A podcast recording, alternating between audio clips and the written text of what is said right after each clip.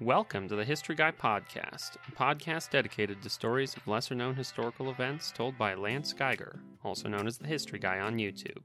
I'm Josh, your host, a writer for the channel and eldest son of the History Guy. We tell all kinds of stories about history from the modern era to the ancient past, so you never know what we're going to talk about next. One thing you can be sure of it is history that deserves to be remembered. We at The History Guy are also excited to announce a new way to interact with the team and the History Guy himself at locals.com. Join the History Guy Guild for your one stop location to chat with other history fans, get updates on the team, and more. You can join for free or pay as little as $5 a month to get access to live chats with the History Guy, looks behind the scenes, early access to ad free videos, and more. Find us at historyguyguild.locals.com. We look forward to seeing you there. Most people know about the U.S. mints in Philadelphia and Denver. On today's episode, the History Guy talks about America's forgotten mints. First, he talks about the numerous mints that dotted the American frontier, from Georgia to Louisiana to Nevada.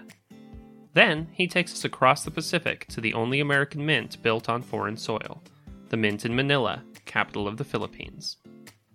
Without further ado, let me introduce the History Guy. Most people are familiar with the mint marks on U.S. coins, blank or P for the Philadelphia Mint, D for the Denver Mint. Less commonly, you see the S for the San Francisco Mint, and we still operate a mint at West Point, which uses the mint mark W. But fewer people are familiar with the fact that, for example, the Denver Mint was not the first U.S. mint to use the D mint mark, or the story of the many other mints that the U.S. Treasury Department has historically operated in the United States, each of which is intimately entwined with the history of the city in which they were built and the American frontier. The story of America's forgotten mints deserves to be remembered. Congress passed the Coinage Act on April 2, 1792, establishing the first national mint. Under the Articles of Confederation, the states themselves were authorized to mint their own currency, but following the ratification of the Constitution, it became imperative for the country to create a national coinage. This effort was spearheaded in part by Washington's Secretary of the Treasury, Alexander Hamilton. As he wrote in his 1791 report to Congress, a nation ought not to suffer the value of the property of its citizens to fluctuate with the fluctuations of a foreign mint. The act also required that each coin feature an impression emblematic of liberty, and several denominations not in common use today the quarter eagle worth $2.50, the half eagle worth $5, and the eagle worth $10. Congress chose Philadelphia, then the U.S. Capitol, as the location of the first mint, and President Washington chose David Rittenhouse, a renowned American scientist, to direct it. The mint was the first federal building erected under the Constitution, and the building was eventually emblazoned with the words, Ye Old Mint. The mint delivered its first coins in March of 1793, 11,178 copper cents.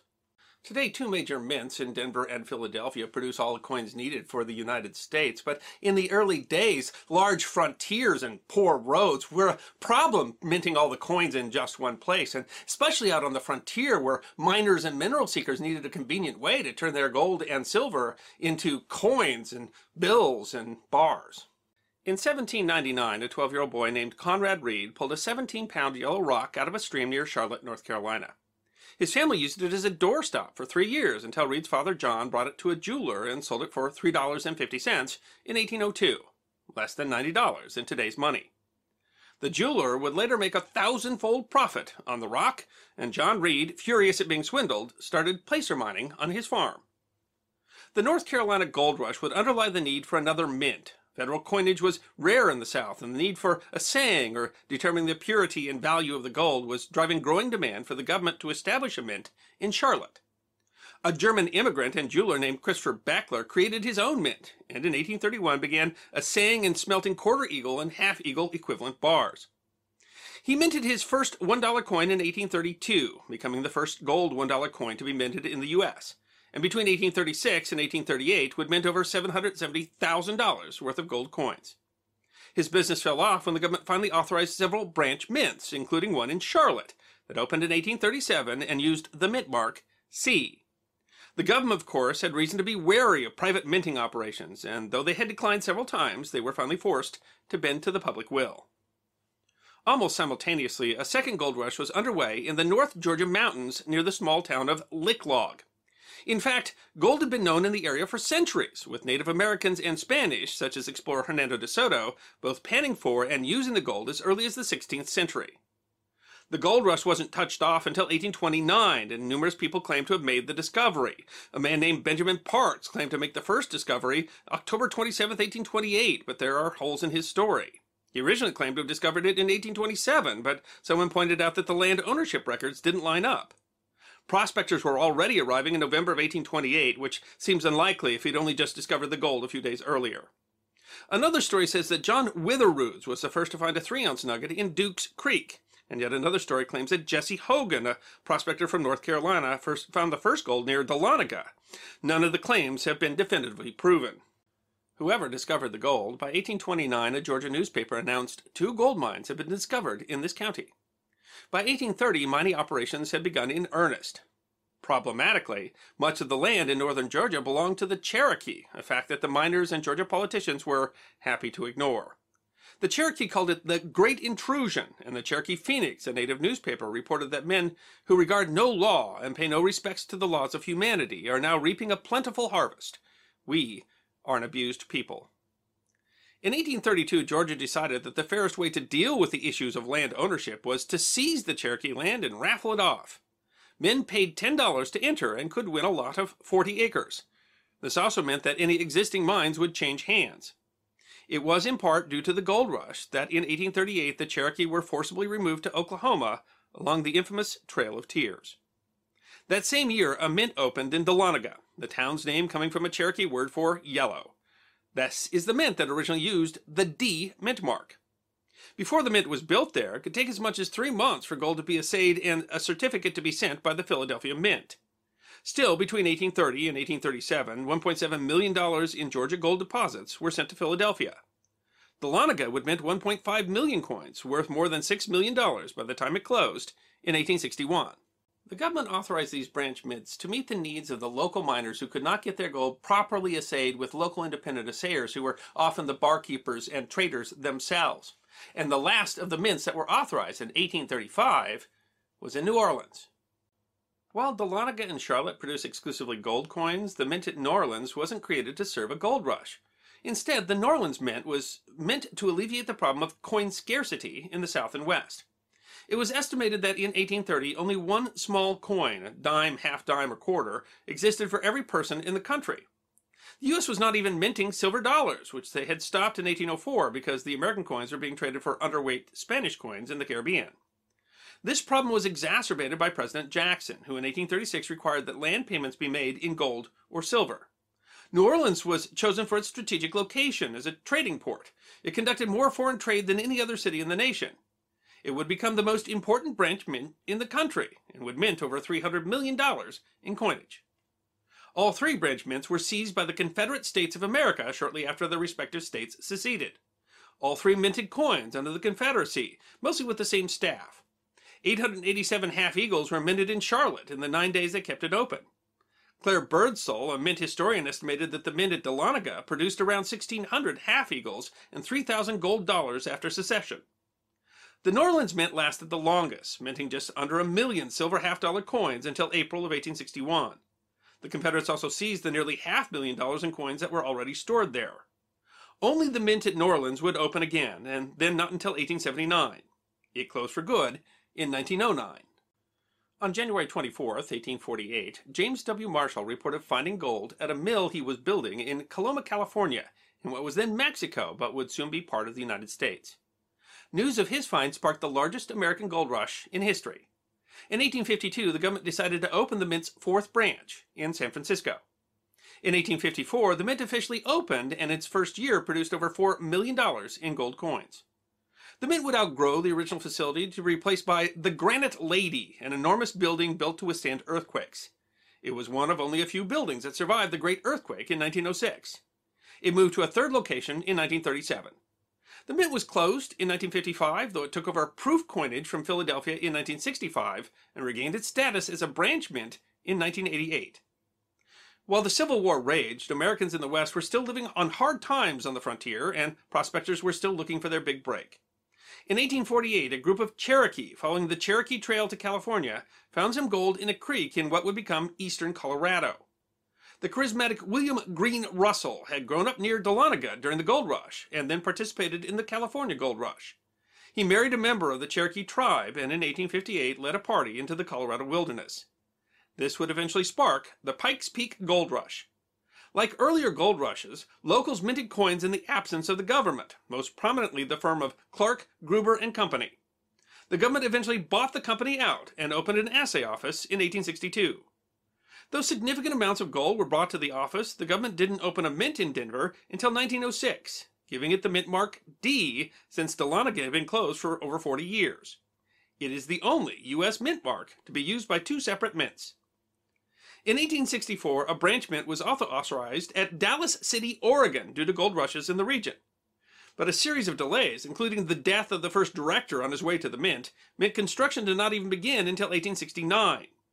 The waning gold rushes and the creation of the San Francisco Mint essentially made the mint obsolete, and construction was abandoned in 1870. In 1859, news got out that gold had been found on the eastern slope of Mount Davidson in present day Nevada. The real story wasn't about the gold, though, as the men there had found what would turn out to be the first major discovery of silver ore in the United States. Whoever made the discovery is up for some debate. The find is known as the Comstock lode, after miner Henry Comstock, but it is clear that he did not discover it.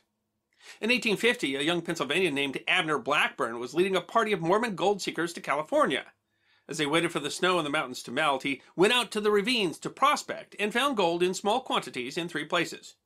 It wasn't enough to stop them heading to California, but Blackburn left a name for the place in his journal Gold Canyon.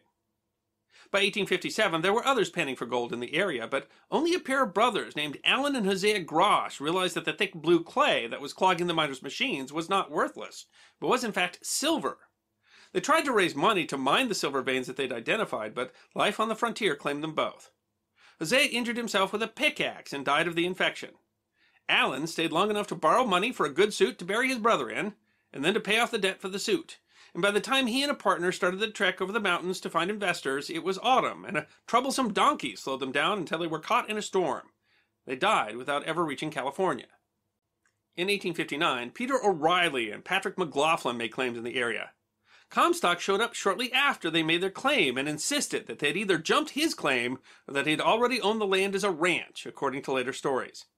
He was able to coerce the two into letting him and one of his friends join them as partners in the claim.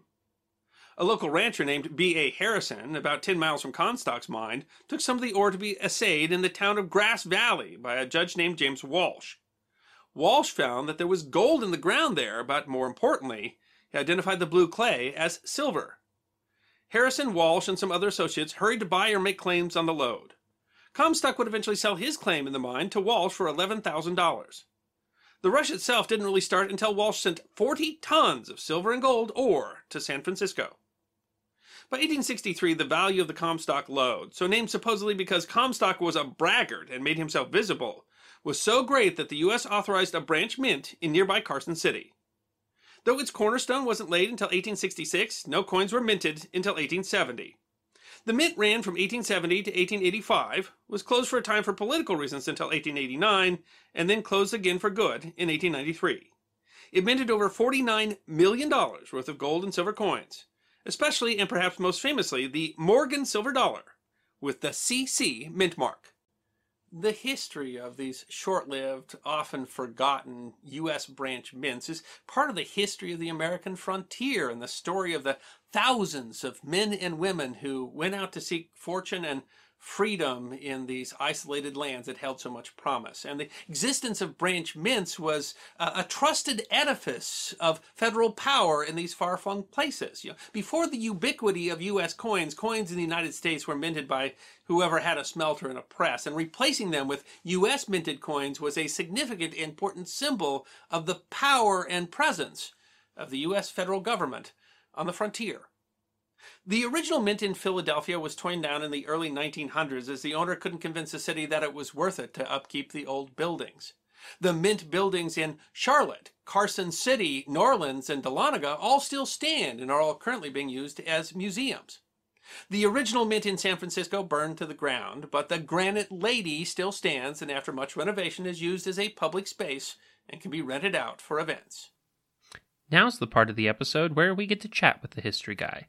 Learn a little bit about what we just heard, what we're going to hear, and of course, some behind the scenes stuff that you only get to hear about on the podcast. So, I wrote this episode, and one of the reasons I did is because this is a particularly interesting topic to me. Uh, I've been collecting coins since I was a kid. I had an after school program where uh, we collected pennies, and ever since then, I've I've enjoyed collecting coins. Uh, have you ever collected coins? I recall that million pennies thing there at that school. Uh, yeah, uh, I'm I'm not the coin collector you are. You are the numismatist of the pair. Uh, so I have I have a few. I have a few that my dad handed down to me, and you know people notice in these episodes that I can do some of the coin flourishes with my fingers and stuff. Uh, but uh, I'm not I'm not really a coin collector. I think that's mostly you. And uh, for many of these episodes, if people don't know, we do we do go and, and purchase some of these coins, uh, some of these unique coins, and then usually I, I send those to Josh because he's the one that has the collection. But I do I do like them. I mean, it's, it's a reason to care about mints. It is, but I mean, they they make such interesting history, and you can see why then uh, that adds to that that entire hobby of collecting coins. Yeah, I mean that's that's a large part of why I've enjoyed collecting them is that they do they they all have really interesting connections to history. I like learning about the parts where they've you know changed changed the size of the the fonts and stuff like that. It's a it's interesting to me. But this this episode in particular, you know, we were talking about these various mints that don't exist anymore, and that some of them existed only for a very short time. And I think I, I don't I think a lot of them are total almost totally forgotten. I mean, I think some of the people in the area because when we posted it, people were saying that, say, "Oh, that's yeah. still here. It's a museum." Uh, so, but I mean, I don't think that most people in the nation are aware of them. And I, I, think probably even a lot of people in the area aren't aware that that, that the mint was there, and it, it represents such a chunk of history that you know mints weren't just yeah. sort of randomly put there. Uh, there was something going on that was a reason that you needed a coin supply uh, and that's a really yeah. interesting chunk of the history of it. I, I, you know, I don't think people really think about the mint. You know, think about the director of the mint being an important position. Uh, and and when you when you really think about it, I mean, our coinage is incredibly important to our entire economy. Yeah. Uh, and then our coinage also says a lot about us culturally. So, of course, I, I grew up in an era where the coins looked alike and they didn't change for, for you know for decades at a time. Uh, and then suddenly we hit this point. I mean, we had the bicentennial quarters, and that was something really unique. I mean, that hadn't been done. And then suddenly we hit this point where we decided that we were going to change our stuff up, and now we have a you know a million different kinds of quarters, new quarters coming out every week. Uh, and, yeah. and and uh, so I mean, it's it, it, it's actually more exciting when you're wondering what's on the back of the quarter than all the backs of the quarters all look the same. I mean, kind of is, but but I mean, now we see it almost as a hobby but but at the time, you know, you had like a gold rush going on. There was there was all sorts of money, but there was no way to turn that into currency, uh, and people had to way have to have a way to convert that into cash uh, and that's that's makes for such an interesting story. And so, if, if, you understand where a mint was, you understand there's more history there than just that that building was a mint. I, I thought that was one of the interesting things is is that I, I kind of think of mints as you know a piece of this. There, I mean, it's production, it's a it's a factory, and yet they really have a lot to do with the history of the frontier. Uh, mm-hmm they they're built in places where I mean where people are coming up with the money, uh, the raw materials, and that's different. I mean, you know, now we've got the Federal Reserve System. We don't back our stuff up on gold, uh, but you know that was a time where. Uh, the gold was meant meant meant as much well, as, I mean, as the cash. When you're on the frontier, you're largely going to be a barter society. And there's a point yeah. where the frontier is going to move from a barter society to a society that's going to need some sort of monetary system. Uh, and if you, you know you never think about it, but where do you get all those coins, and where do you get people yeah. who trust the meaning of those coins and the value of those coins? And so, I mean, that was that was really a huge chunk of civilizing a chunk of the frontier is that they they had for some reason crossed over from when you could do you know your business without, for the most part, using any sort of currency at all to where because of you know a number of reasons sometimes it's just there's so much specie running around because of the of the, the mine or whatever to where you have to be able to have some sort of convertible currency. And so they're yeah. i mean they're really a part of the growth in the frontier and modernization and they really say a lot more about the growth of the nation than than, than you would think. And then of course you get that unique wrinkle uh, when we have an insurrection when we have a civil war yeah and now who's controlling the mint because uh, because of what the mint means. So I it really I, I, mean it surprised me honestly, not just that some of these mints I didn't even know existed, didn't even know they had you know mint marks on them, but also what those said about the history of where they are and how the nation grew is really tied very much to our you know the mints as they go forward. So I mean now. Yeah. You know, we have whole mints that are just you know stamping out commemorative coins, uh, and and uh, but I mean, it seems almost frivolous. But I mean, it's kind of like that idea that you know now you also only ride horses for fun. But I mean, at a time, mints were like horses; they were an absolutely essential piece of being able to to you know get done what you needed to get done. Yeah.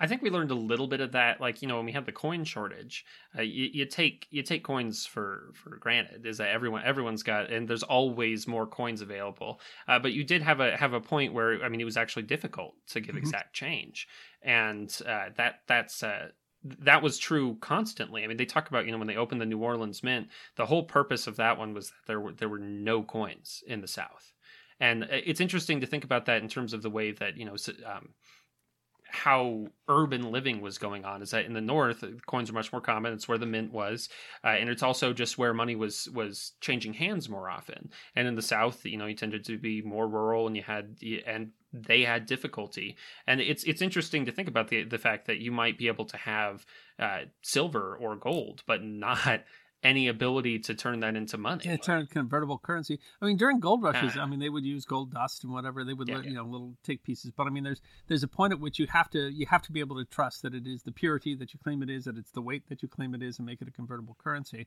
And that is uh, that you know that's something you know largely unique to Western economies. Uh, but it, it, really did represent, you know, the growth of a nation in a very important way because it says this has become an urban center enough that people have to have coins, and the coins are on the frontier because that's you know that's where there weren't coins. You just didn't have enough of yeah. them. Now there's more wealth than there is money to represent the wealth. So I mean, it is it's a very interesting story, and then of course each of these buildings has their own interesting history, and this is what makes it really such a fascinating episode. It's not it's one of those episodes where you might be thinking, what, you know, you know, and uh, where you find out, wow, this history is a lot more interesting than you would have thought it was, and, and interesting yeah. even beyond you know people who collect coins. Though it certainly made you want to collect a number of coins too. I mean, uh, and uh, yeah, I mean, it's like, oh, no, I don't have one of those, you know. Uh, That's uh, I I mean, it's interesting that you know, like the Carson City Mint is famous for uh, for all of the the Morgan silver dollars, which were otherwise actually not especially popular coins, but they minted a ton of them there because they had all that silver. Yeah, the silver. Yeah. yeah, it's it's a it's a really interesting. I mean, each piece of it, and we talk a little bit about each of the you know each of these times that they find uh, the gold or the the one the one family had like a, a chunk of rock that they were using as a doorstop, which they uh-huh. find out is actually full of gold. it's it's some really it's some really interesting uh, stories. And I, I mean, it, they they touch all kinds of pieces of history. I mean, the one in uh, Dahlonega ends up talk, you know, ends up touching on the the yeah Trail of Tears and the Cherokee removal. Yeah. It's interesting how each of these mints had something to do with things that were going on locally, but also, I mean, to some extent, things that are going on nationally and things that mattered. And we and things that we learn about in the history books. But I mean, when you learn about the Trail of Tears, you almost never learn about the uh, the mints. Yeah, the gold there. Well, uh, yeah, the the or the Georgia Gold Rush is impact on yeah. the on the Trail of Tears. I mean, I think it's a piece that we don't necessarily talk about. I also thought it was very interesting this episode that you had private coinage, which is I think we think yeah. we couldn't even conceive of that right now. That actually went on much longer, say in Australia, where you, you can get coins from wine companies actually make coinage, and you know, and that makes a lot of unique coins. But you know, the idea that the demand is so high that someone's going to serve that demand, and that's a, that's just a surprise because how do you when you have to trust something like currency? It's hard to imagine that coming yeah. out of a, out of a private mint that you're trusting that you know the weight and the purity of that. Yeah, that was interesting. One of the the first gold coins. Yeah, yeah. And the the first gold coins minted in the U.S. were minted by a private mint. Yeah, by and literally just that that's crazy to think about because I, I, can't imagine just having a coin that you're like, ah, oh, this was made by uh, George so and so or or whatever. And I'm trusting that uh, first of all that everyone's it, going to accept it. You know, and that was quite common. That was actually well common into yeah. the 19th century. There were a lot of uh, banks and railroads that issued their own currency, their own paper currencies and stuff like that, and that currency yeah. was was currency. Uh, and uh, uh, it you know now you only think of currencies as really being a government entity. But then again, we also have cryptocurrency, which is kind of the same thing. It just it just doesn't use a mint. Yeah, and it's it's got its own. I mean, it's an interesting, but it has, has some of the same issues. It does. Yeah, and who can who's going to accept it? And because it's true that you know if you're if you're a store shop owner, uh, you are accepting a piece of you know a piece of gold that you want to deposit someplace. And you're accepting a coin from some guy. You have to believe that you know this that this gold is worth what it says it is.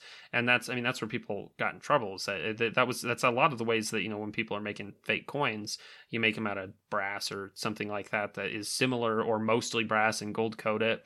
Uh, it's the same it's the exact same fears that these are you know these are all falsified coins and we're we're gonna find out that these are all worth nothing and these these days, you know, uh, you're right. All money, pretty much all money, in most places in the world, is, is made by a, some kind of government, um, and it's different. Um, the pa- paper money is a little different. Uh, they, are not made at mints for the most part. They're actually we've got a lot of places around the country that print paper money, uh, which is another kind of an interesting. Maybe that's history we'll talk about.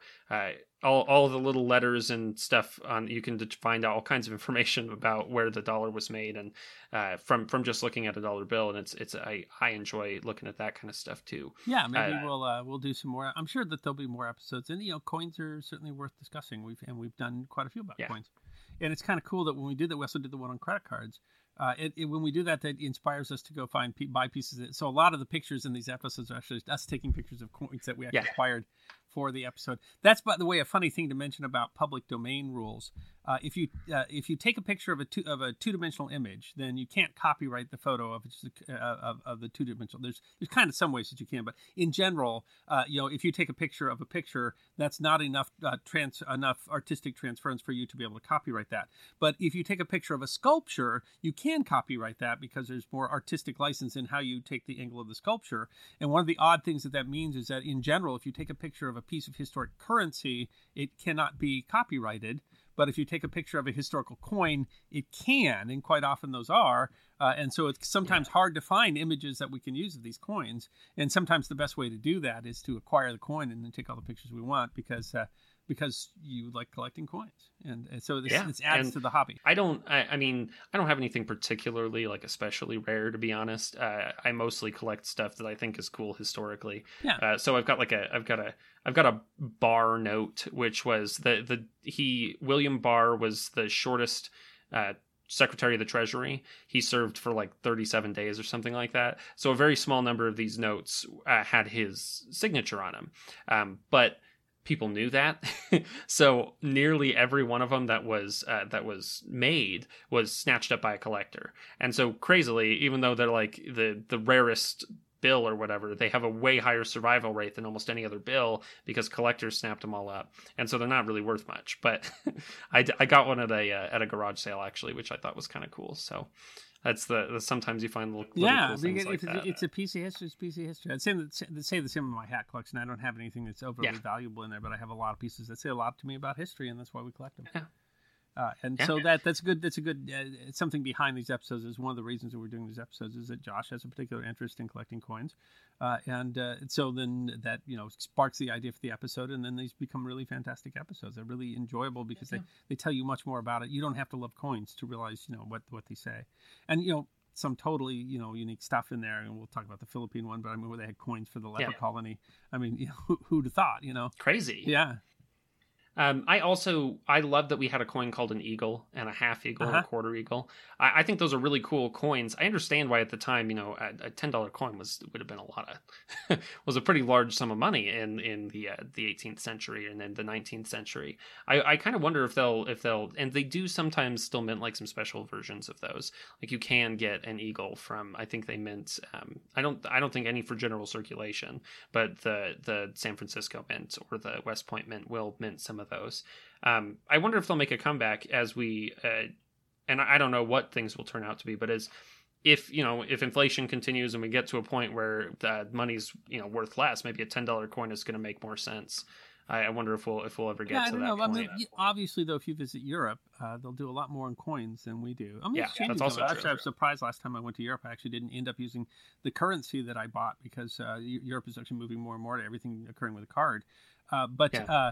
Uh, uh, that uh, you know the, it's very common you know into you know, have uh, five and ten pound coins you know that's what you get in England. Uh, they don't weigh ten pounds or near ten pound coin that represents ten yeah. pounds. Uh, and uh, so I, so I mean it's kind of surprising that we haven't done here that here because there's it's it's easier to circulate it lasts much longer uh, and it's yeah. really very simple when you figure it out to just operate from coins.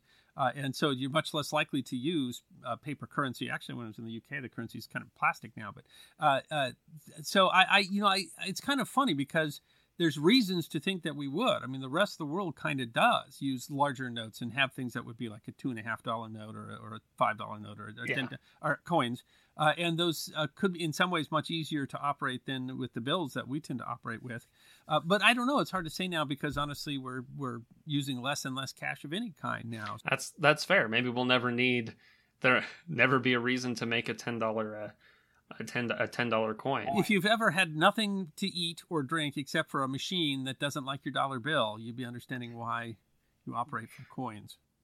Yeah, that's the the machine's like I don't recognize this one, but the coins Yeah, like- coins are your usually quarters bent. yeah, they never reject your coins, but uh, they they they quite often don't like your bills. Yeah. Oh yeah, yeah. I do wonder when they when we talked you know talk about the Confederacy seizing them that that is essentially what ended the the Dahlonega and the Charlotte Mint, and I Yeah. wonder if we would have operated those. I mean, the other thing is that as Frontier was going across, you know, maybe we had less need for those. Uh, Philadelphia was was able to Yeah, I mean, first of all, transportation changed, so it was easier to move coins Yeah. distances, uh, and and secondly, I mean, you, you start off, you got none. You really got to produce a supply, but once you hit that supply, there's much less demand afterwards. You know, to continue producing in those numbers, you're just Yeah. replacing, you know, what's what's gone bad. So I, you know, the we've had lots of mints that really ran and ran and ran, and the, well, you know, San Francisco, and then essentially shut down, and you know, and uh, the West Point Mint now only makes commemoratives and stuff like that. So I- I don't think they would have lasted forever because I think that the nation Yeah. now only runs on a couple of mints, and then that makes all the coins that we really need. Uh, but uh, obviously, you know that shift is, you know, uh, had, had it not been for the Civil War, those those mints might have run much longer. Uh, and you know, the Civil Yeah. War affected a lot of different things.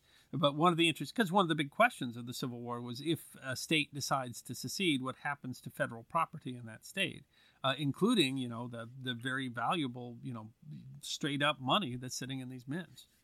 Uh, Yeah. and- and I, they seized they seized it. it is it's one of the it is one of the complicated questions is that uh, those those federal uh, that the federal property for things Uh-huh. like the mints and stuff like they never really there never really was that was an issue with the breakup of the that. Soviet Union. Yeah, you know, I, I Yeah. hope we don't have a civil war now, but I mean, what do you do then with nuclear weapons and navy ships? So I mean, that's Yeah. but, a good as well question. as, as well as mints. Yeah, does Kentucky get to keep the gold in Fort Knox, or you know, does that somehow still represent U.S. currency? So let's hope we don't have a civil war because that, way- that, those are that's a, that's a sort of you know divorce proceeding that you don't want to try to deal with.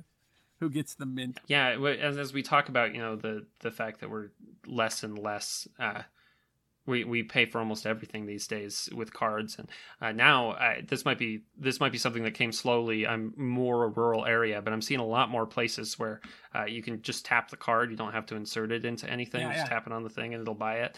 That's uh, that was only pretty recently here where i started actually seeing people use those mostly because the chip readers are all breaking on the gas station and none, yeah, none yeah, of those seem can to just, work you can anymore just tap, yeah. And I was what I noticed when I travel is that they're always a, a couple of years ahead of us in England, I mean, and so that they had tap cards. Yeah.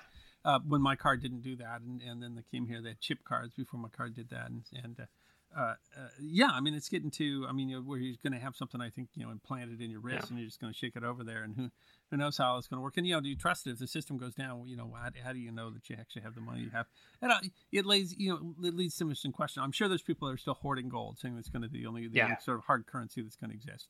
Uh, but uh, uh, I, I don't know. I mean, I honestly don't know the future of currency because I really don't Yeah. know that, that, that there's going to be much use for it. I mean, certainly we're not much using currency today. So, I mean, there's, it seems at least we're going to hit a point where we need far less of actual, you know, physical currency to, you know, hang on and, uh, you know, that, that we see changes in society and changes in economies that transform what happens at mints and transforms how you do monetary supply, and that will continue to occur. Yeah.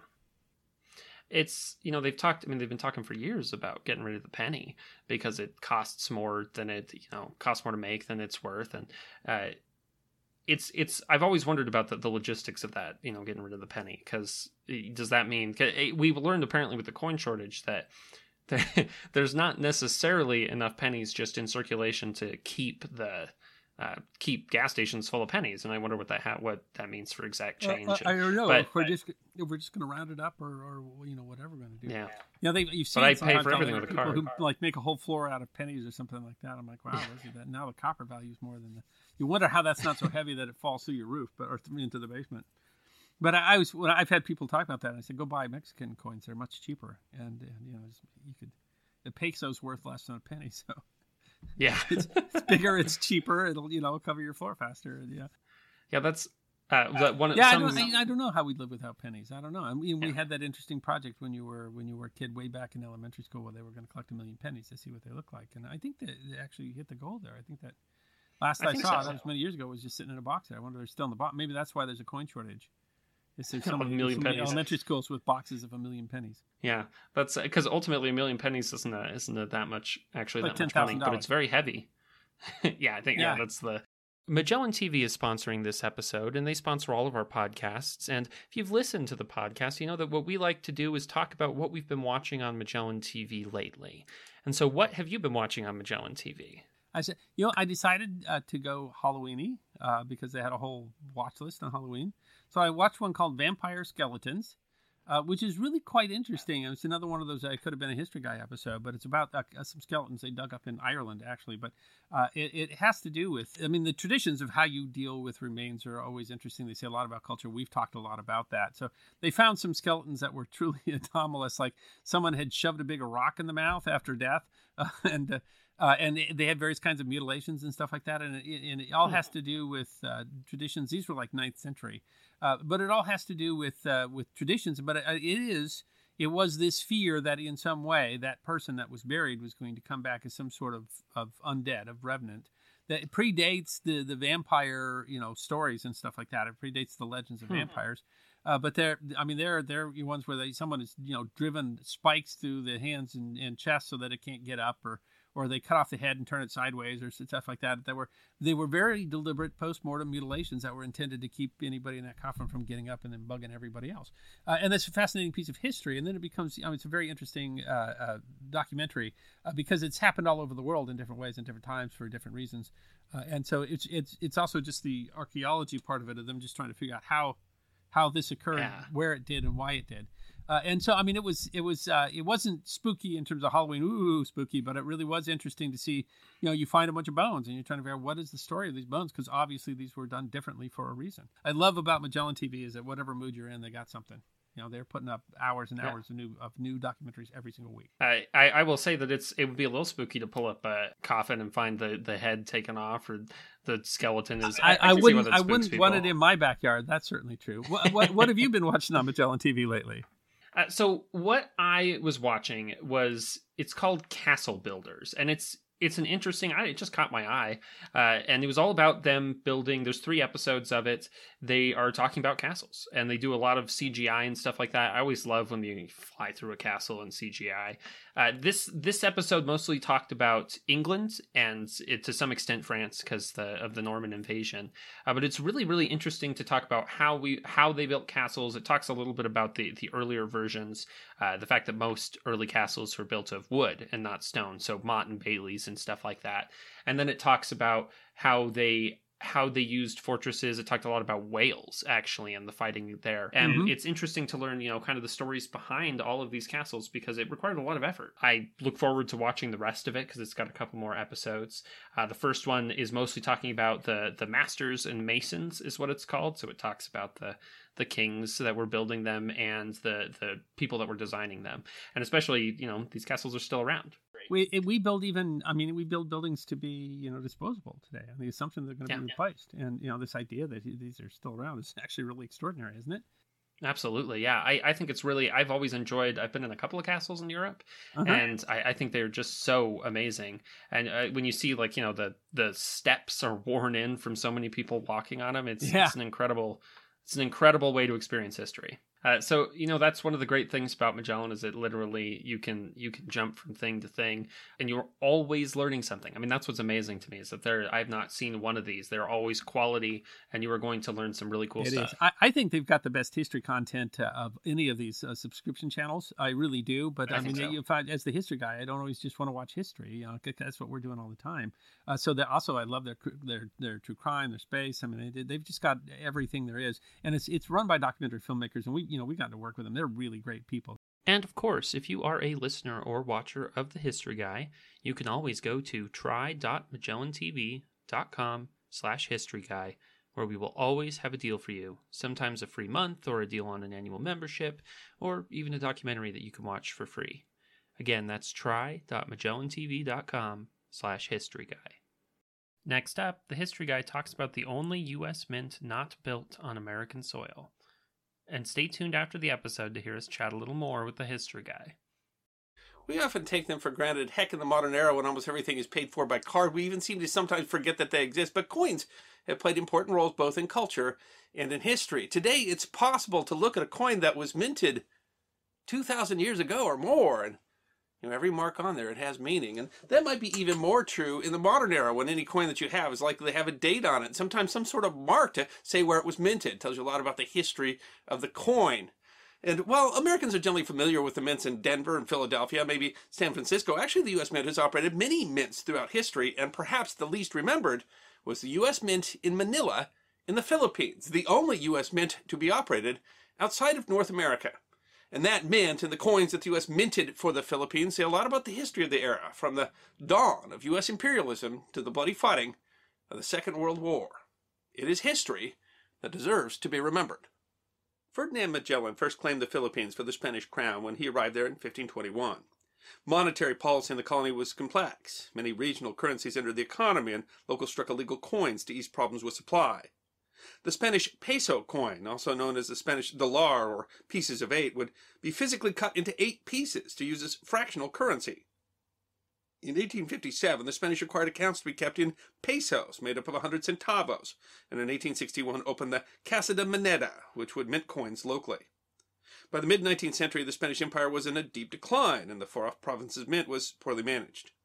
Queen Isabella II was deposed in 1868, but the Casa de Moneda minted coins with her face in the 1868 date for four more years.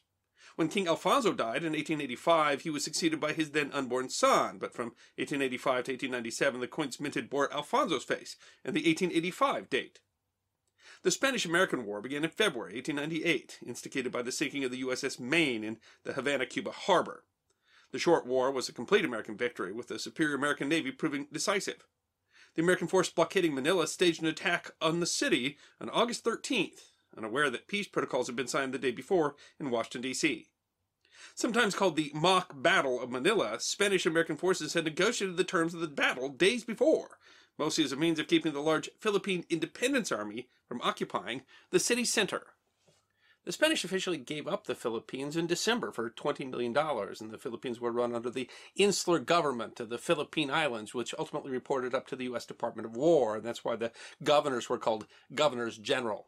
Fighting with Philippine independence groups started almost immediately, and some groups were still opposing U.S. control till 1913. The Philippines were unique in that they are the only American territory which had special coinage minted for it, due in part to the weak state of the economy after the years of war. The first coins made for the American Philippine territory were minted at the San Francisco and Philadelphia mints. They based the new coinage on the Spanish currency, minting silver pesos as well as 50, 20, 10, 5, and 1 centavo pieces. Philippine sculptor Melecio Figueroa designed the obverses with a seated man for the base metal pieces and a standing woman for the silver ones. The Denver Mint would eventually mint some Filipino coinage in 1944 and 45. In 1904, the U.S. demonetized all of the currencies in the territory. The currency of the island was standardized as the gold peso, which was locked in value at a rate of 2 pesos for 1 US dollar, and several funds were started to maintain the value of the currency. It's interesting to note that when first minted, the 1903 peso actually had slightly more silver than the US Morgan silver dollar, although it was worth only half as much. In 1907, a rise in silver prices led to a reduction in the peso's silver content, but the value relative to the dollar remained the same. In 1908, San Francisco took over the minting of base metal coins and produced most of the island's coins until 1920. The measure that Theodore Roosevelt signed in 1902 that authorized the minting of Filipino coins actually said that the coin should be minted in Manila if practicable, but it took 18 years for that to happen. The First World War dramatically reshaped the global economy. By 1915, the Philadelphia Mint had taken over much of the business of minting South American coins when European mints became preoccupied. The war also drove the San Francisco Mint to dedicate more of its resources to meeting the increased domestic demand for coins. The war also caused an economic boom in the Philippines thanks to a huge demand for hemp, coconut oil, and sugar. The coin shortage became dire enough that the Philippine National Bank produced cardboard bills to replace 10, 20, and 50 centavo coins in 1917. An act establishing the Mint of the Philippine Islands was signed by the Governor General on February 16, 1918. Dr. Albert P. Fitzsimmons, the insular treasurer, was sent to the U.S. to procure the necessary equipment and to study the organization, installing of machinery, and the operation of United States mints. Because of the war, the equipment could not be found commercially, so he was obliged to approach the Philadelphia Mint, which had much of the needed machinery and was willing to manufacture the rest. Dr. Fitzsimmons was transferred from the Treasury to lead the Mint, primarily because of his poor leadership at Treasury had widely been panned. At the end of 1919, the Mint equipment arrived under supervision of Philadelphia Mint staff, who oversaw the installation and training of Filipino personnel. The Mint was not housed in the new building, but given the first floor of the older Aduana building, which it shared with the Treasury, Senate, and other government offices. The first coins were minted on July 15, 1920, including a handful of commemorative medals numismatists now call the so-called Wilson dollar. In 1920, the Manila Mint struck nearly 7 million Filipino coins, along with more than 5,000 of the commemorative medals. But bad news was already on the horizon. The end of the war ended the demand for Filipino materials. Additionally, the Philippine National Bank, established in 1916 in part to extend loans to manufacturers and exporters, had overextended itself through loans, especially to businesses that members of its board were directly involved with. Poor American monetary policy and the collapse of commodity prices sunk the economy and caused hyperinflation. President Harding sent a mission under former Governor General William Forbes and Army General Leonard Wood to investigate conditions in the Philippines and though Fitzsimmons had performed well at the Mint, it was clear he wouldn't escape blame for his poor handling of the Treasury. He resigned in May of 1921 and returned to the States. The Filipino legislature ordered the Mint to be folded back into the Treasury, abolishing the role of Mint Director. The Mint had 59 employees in November of 1921, but by 1923 only three remained, including a mechanic to look after the equipment. Very few coins were minted in 1922, and minting ceased completely before the end of the year. The mint remained closed until January 2, 1925, when the recovery was underway and it began minting 5 centavo coins. From 1920 to 22, the coins had no mint mark, but when the mint restarted in 1925, they used the M mint mark. For the entirety of its existence, the Manila Mint only struck a handful of one peso coins, and those that it did strike were commemoratives. In 1935, the Philippines was given self-governing Commonwealth status, along with a plan for a 10-year transitional period that would lead to independence in 1946. The Philippines wrote their own constitution, which was approved by President Roosevelt and ratified by popular vote in the islands in 1935. Manuel Quezon became the first president in November that year. The mint struck a 10,000 Roosevelt Quezon coins in celebration. The mint did not strike any regular issued pesos for the same reason that the American Morgan silver dollar was short-lived, as they were unpopular in circulation. Most of the pesos minted by the San Francisco Mint between 1907 and 1912 remained in government hands to guarantee silver certificates. The Mint produced a huge number of coins between 1936 and 38 to flood the islands with the new reverse designs, which now had the Philippine coat of arms to replace the arms of the U.S. territories. The Manila Mint also produced a special coinage for exclusive use at the Culion leper colony. By the time the Americans arrived, there were an estimated 4,500 cases of leprosy in the Philippines and several homes run by friars to care for them. The U.S. chose instead to isolate the afflicted in an attempt to eliminate the disease and chose the island of Culion as the site of the colony. The patients there ran a civic society, complete with police, plumbing, and a council. It was erroneously feared that leprosy could spread by touching items touched by the afflicted, and by law the colony was not allowed to use regular currency, nor was anyone else allowed to use the leper colony coins. Around 169,000 coins were struck, mostly at the Manila Mint. On December 8, 1941, shortly after the attack on Pearl Harbor, Japan bombed Manila, doing damage to the Aduana building. Though the damage was not serious, the mint shut down for the rest of the war. The Japanese may have operated the mint themselves, but replaced the local coins with paper centavos and pesos, now known as Japanese invasion money, or to the locals as Mickey Mouse money, because it had no value and was not real. By the end of the war, hyperinflation had forced the Japanese to print thousand peso bills, which they were printing even as they abandoned Manila. The Japanese took over the islands quickly. Most of the American forces had retreated to the defensive positions of Bataan by the 1st of January 1942, and General MacArthur declared Manila an open city on December 26, giving up the city without a fight in the hopes of limiting damage to the city and its population. The entirety of the Filipino treasury remained in Manila, millions in paper notes, 17 million silver pesos, and more in silver and gold bullion. To protect it, it was loaded onto a flotilla of ships that crossed the bay to Corregidor Island on December 27th. On February 3rd, the submarine USS Trout dropped off thousands of rounds of anti-aircraft ammunition and took aboard $2 million worth of bullion and some 630,000 silver pesos as ballast. The paper currency was eventually burned, while the remaining pesos and bullion stayed in the underground tunnels on the island. Corregidor held out for several more months, even after soldiers at Bataan surrendered on April 9th. Knowing they would have to surrender, they chose to dump the coins in Caballo Bay, which provided some cover from Japanese soldiers. They drew lines between several local landmarks, and where they crossed, literally X marks the spot, they dumped 2,630 boxes full of silver pesos, some 390 tons over six nights starting on April 26th. Corregidor fell on May 6th. Some of the dumped coins would be recovered by the Japanese later that year using first Filipino and then American divers, who deliberately hampered the recovery effort and funneled silver to POW camps. Official tallies say the Japanese pulled out fewer than 400 of the boxes, while the US and Philippines recovered millions of pesos in 1946 and 47. Some estimates suggest several million coins may still lay on the floor of the bay. The battle to retake Manila in 1945 was the worst urban fighting in the theater and left the city heavily damaged. The Aduana building was used as a fortress in the last days of fighting and was completely bombed out by the time the shooting stopped. In 2012, Coin World magazine reported that an obverse die of the Wilson Memorial coins was found in a soldier's estate. The warrant officer's account said the building was left open for weeks after the fighting was heavily looted. The building was rebuilt after the war, occupied by offices of the National Treasury and then the Central Bank, and finally the Commission on Elections. A fire gutted the building in 1979 and has been abandoned since. For decades, it has been envisioned as the future home of the National Archive of the Philippines, and as recently as June 2019, funding had been promised for the effort, although for now, it remains in ruins. The Philippines were granted independence in 1946 as promised, but their mint was destroyed and no new coins were minted in the Philippines until 1978. Some coins were minted in international mints in the interim, but the Manila Mint, which was supposed to be part of U.S. nation building, was never reconstructed. Still, the coins that were minted there say a lot about Filipino and American history at the time, from the years that they were minted to the years that they weren't. They represent a country that was transitioning from the colonial era to the modern era, interrupted and shaped by some of the most devastating and influential conflicts in human history. The coins that were minted at the Manila Mint, from the designs on them to the numbers that were minted, well, that all, that all has meaning.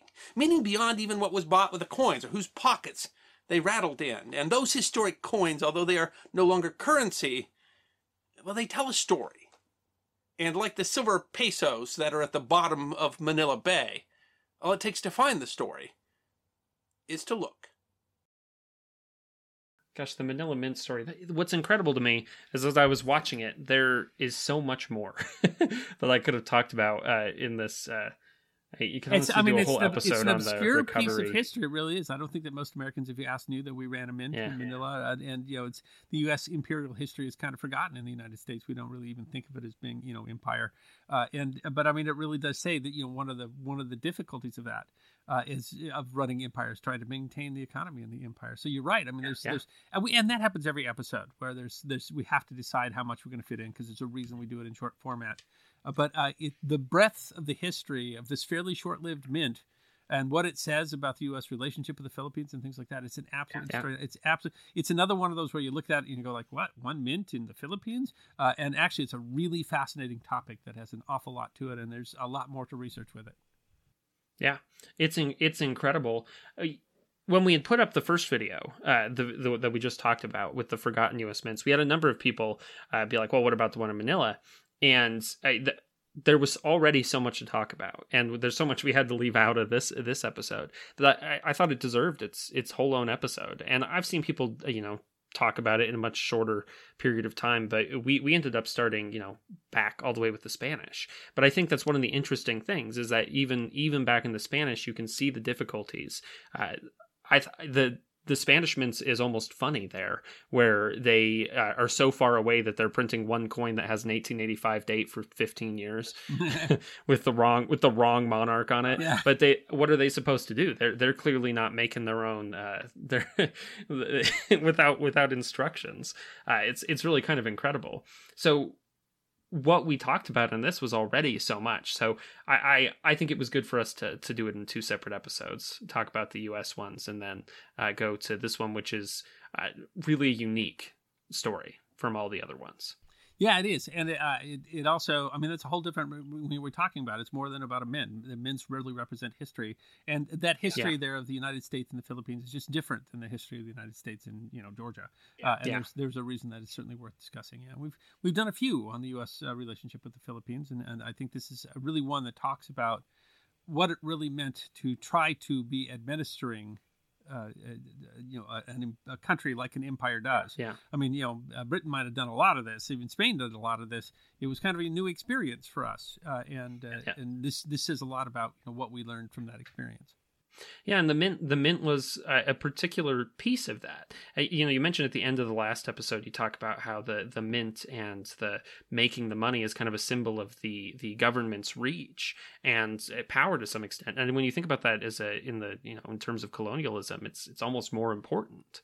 It is. Well, I mean, I think every colonial power likes to think that they're improving the place, that they're there. That's that's their excuse for you know why you're and you know you can talk a lot about American you know colonialism and imperialism or whatever, but I mean that this shows that part of the goal is to say if we could provide a stable economy where people can thrive, then they're gonna you know they're gonna appreciate us being there, and if we can't, can't.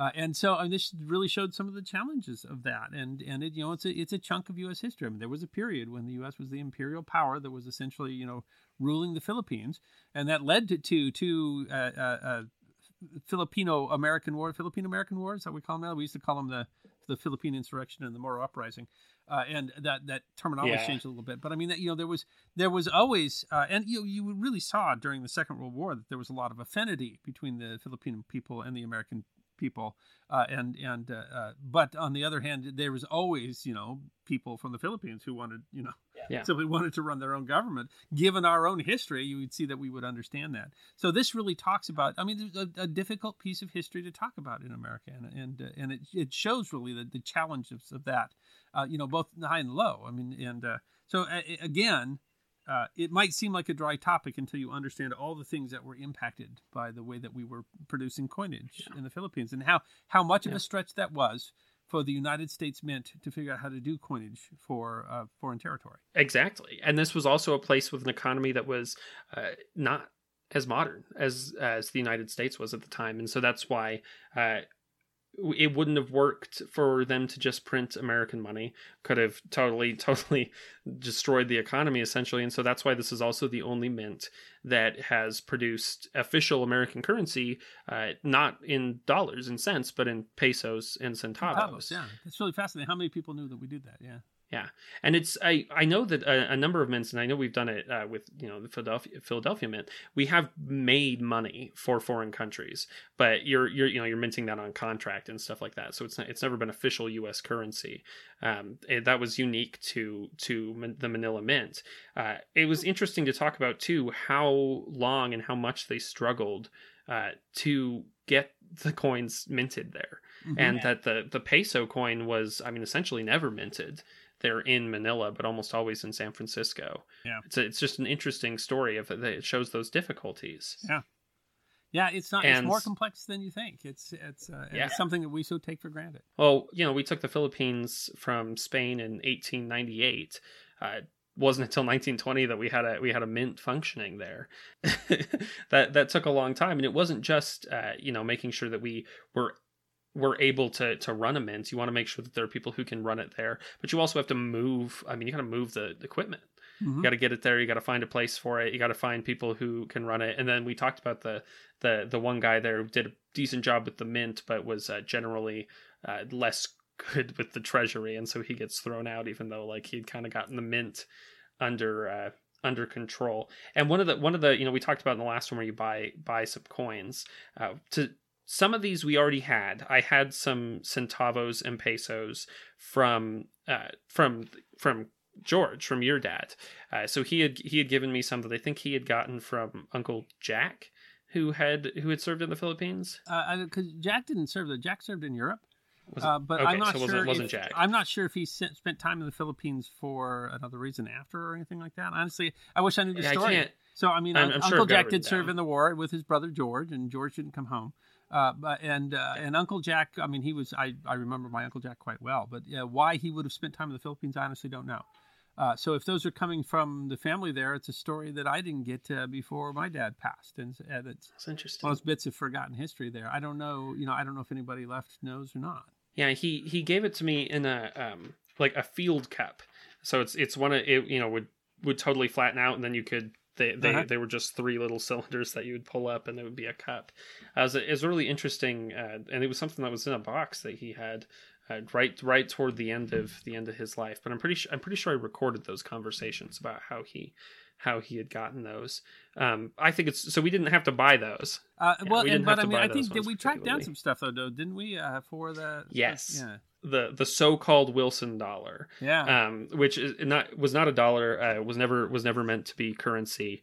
Uh, they were metals. It's just it's one of the bronze ones, and they made they made quite a few of them, and then apparently didn't have anywhere to no one wanted them because uh, the the silver ones are kind of hard to find, and there were only just like five of the gold ones made, so like those are rare. Uh, the one I have, based and it, there's a picture of it in in the video, uh, which is the damage to it makes me think that it probably is one that they they yeah had been took in. off of the from the from that had been dumped uh, in World War II, and that they they pulled it up with. Yeah, the, I mean that's what I was. I mean, coins, coins, can get damaged a lot of different ways, but I was assuming the way yeah. that that looked that that was one of those that they'd they dumped in the harbor to try to keep it from the Japanese. Yeah, I don't know that I I don't know that I have like a like a direct record that says that they pulled it out of the water, but that that's what it looks like with that mm-hmm. damage. It looks like it was sitting sitting in the water for a while. Uh, it's not a particularly like good condition one, but I, I wasn't I wasn't looking for a mint condition of that. I think it's a cool a cool thing to have that was you know unique to that particular piece of history and that they opened it in 1920. I I'm just about to read a, a Woodrow Wilson uh, biography, um, but probably it's not going to get a whole lot of mention there. It's a fairly small piece of his presidency, but I think it's an interesting piece because that's, I mean, that's what started them having a mint there, which they had for several years. And then it was closed and reopened. I think I just think it's a really interesting. It's an interesting way to collect history and fairly inexpensive because I'm not I'm not my whole collection is probably not worth not worth more more than a couple hundred dollars or something like that if I were to piece it out. Um, I've been collecting those state quarters and then they've come up with a, a dozen new programs after that one for a long yeah, time. Yeah, it's I don't know. Got all kinds. Of, you never know what's on the back of your quarter yeah. these days. Yeah, I don't know that they'll ever be they'll ever be especially valuable um, coins or not. I don't know because people because they're one of the ones that you know people are specifically collecting them. On the other hand, you see a lot of them in circulation, so I, I don't I don't know exactly what what that'll be like. But it's not it's not really the point. Uh, I enjoy collecting things. I enjoy and I enjoy the history connected to them. So I think it's a cool piece. I didn't really go into the details. I, I, mean, I think numismatists can operate on pretty much any price yeah. range. Yeah, I didn't really go into the details in this. Uh, you we could have written a whole episode on the Japanese uh, recovery of the coins. Yeah, uh, that they that they threw just another interesting story. Yeah, yeah. Yeah, and we we essentially just had to say uh, first they used Filipinos and then they used American divers. Uh, but I, I, was I was reading some more on it again because I, had remembered doing the research and I was like, ah, I didn't I didn't get to tell that story in this. Uh, it, it, might be worth going back to because it's just an interesting. Uh, the Japanese knew exactly where they had dumped the coins. They thought it, they were all clever, where they had they had found these landmarks and they're like, ah, this is the X marks the spot. Uh, the Americans they they uh, they had been told the the divers who had dumped them they were like don't tell them that you're divers because they'll they'll want to put you underwater and they get caught in the POW camp and immediately the Japanese come o- come over and they're like you're a diver you're a diver you're a diver knew exactly and then they brought him on this boat exactly to to the X where they had dumped these things. And so the the Americans were like, "Oh, we were going to pretend we didn't know that there was any silver," but you know, they bring it to the exact spot. You're like, hmm okay, they might they might already know about the silver. uh, that what they had learned is that the Filipinos had were not trained divers. I mean, they were just using you know whoever they could, and they uh, died of the bends. Several of them oh. coming up coming up out of the water, and they weren't using a good diving equipment either. So someone lost his helmet, and he it's just gone. Died, un- drowned underwater. I guess they never recovered his body. Uh, so the the Japanese figured out that they were only going to be able to get that silver out. Well, the Japanese army figured out the only way they were going to be able to get that silver out and give it as a gift to the emperor that came from them and not from you know the uh, the the because at the IJN the the navy had had divers, divers but they didn't want to use them because um, this was supposed to be navy divers because this is a gift from the army. yeah. wow. So and that, the, that could happen the, with the U.S. too. That really could. Yeah yeah the, this this jealousy between them so the americans i mean they just sabotaged it the whole way uh, one of the things that they did is they brought that silver into pow camps and one of the reasons why the economy collapsed and they, that uh, invasion money was called mickey mouse money was because there was enough silver coming into the economy in manila from these dudes who were stealing it out of the water uh, that it was it made the it, it, was crashing the value of the of the uh, paper Japanese bills. bill. Okay. because no one wants to accept a paper bill when Didn't, they can didn't we accept acquire some uh, of those silver. Bills too, though. I thought that we got some Yes. too for the. I'm I'm pretty sure I do have some of some of those ones too. The paper paper money's in it's it's a little bit different. I have collected some of that. Uh, it doesn't survive as well as the coins, Oh, yeah. so it, we we we don't have as old. But I've got like I've got some silver certificates, uh, uh, silver dollars, and um, I've got a lot of ones from just that were just piles of uh, kind of world money. Uh, some of it I've identified, some of it I'm not 100% sure what it is. It's all kinds of just some of it's like fiat money that they were using for uh, uh, in POW camps and stuff like that. Some really really interesting stuff though. It's another another piece that you know has some really interesting history. They they talk about there in the Philippines they would go around with just like suitcases stuffed full of the things and you couldn't you couldn't buy anything with it. You couldn't afford a, a loaf of bread uh, with with your piles of mickey mouse money. Uh, one which is another piece of showing how difficult it is to run the economy of a country that you capture. Uh, the japanese never really figured it out. That was that was actually true across the um, conquered empire there is that the japanese never really got the economy figured out in any of those countries. Uh, as the war went on it was it was always chaos. And i think that's i think that's another interesting way to learn about history and you know this manila mint in particular is kind of emblematic and an example that we can use to talk about all these other places that were difficult.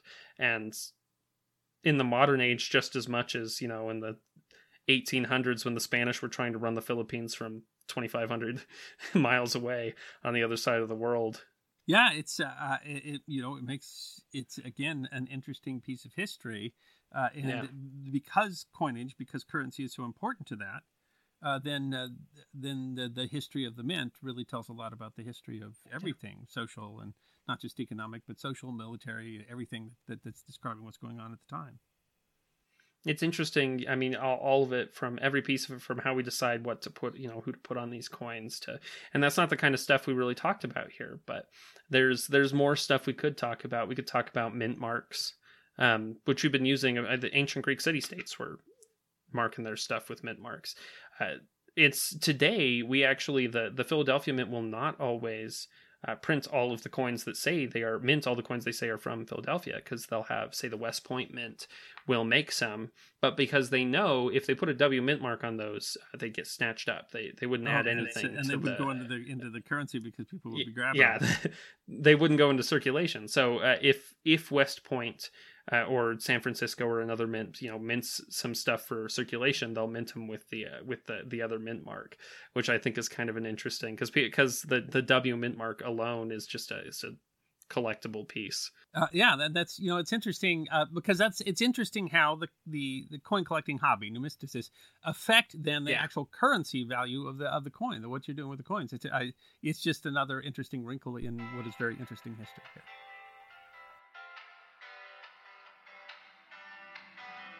Thank you for listening to this episode of the History Guy podcast. We hope you enjoyed this episode of Forgotten History, and if you did, you can find more on our website, thehistoryguy.com. We release podcasts every two weeks, so stick around if you want to hear more podcasts of Forgotten History. You can also find us on Facebook, YouTube, Instagram, Twitter, and Patreon. You can even get a personalized message from the History Guy himself on Cameo.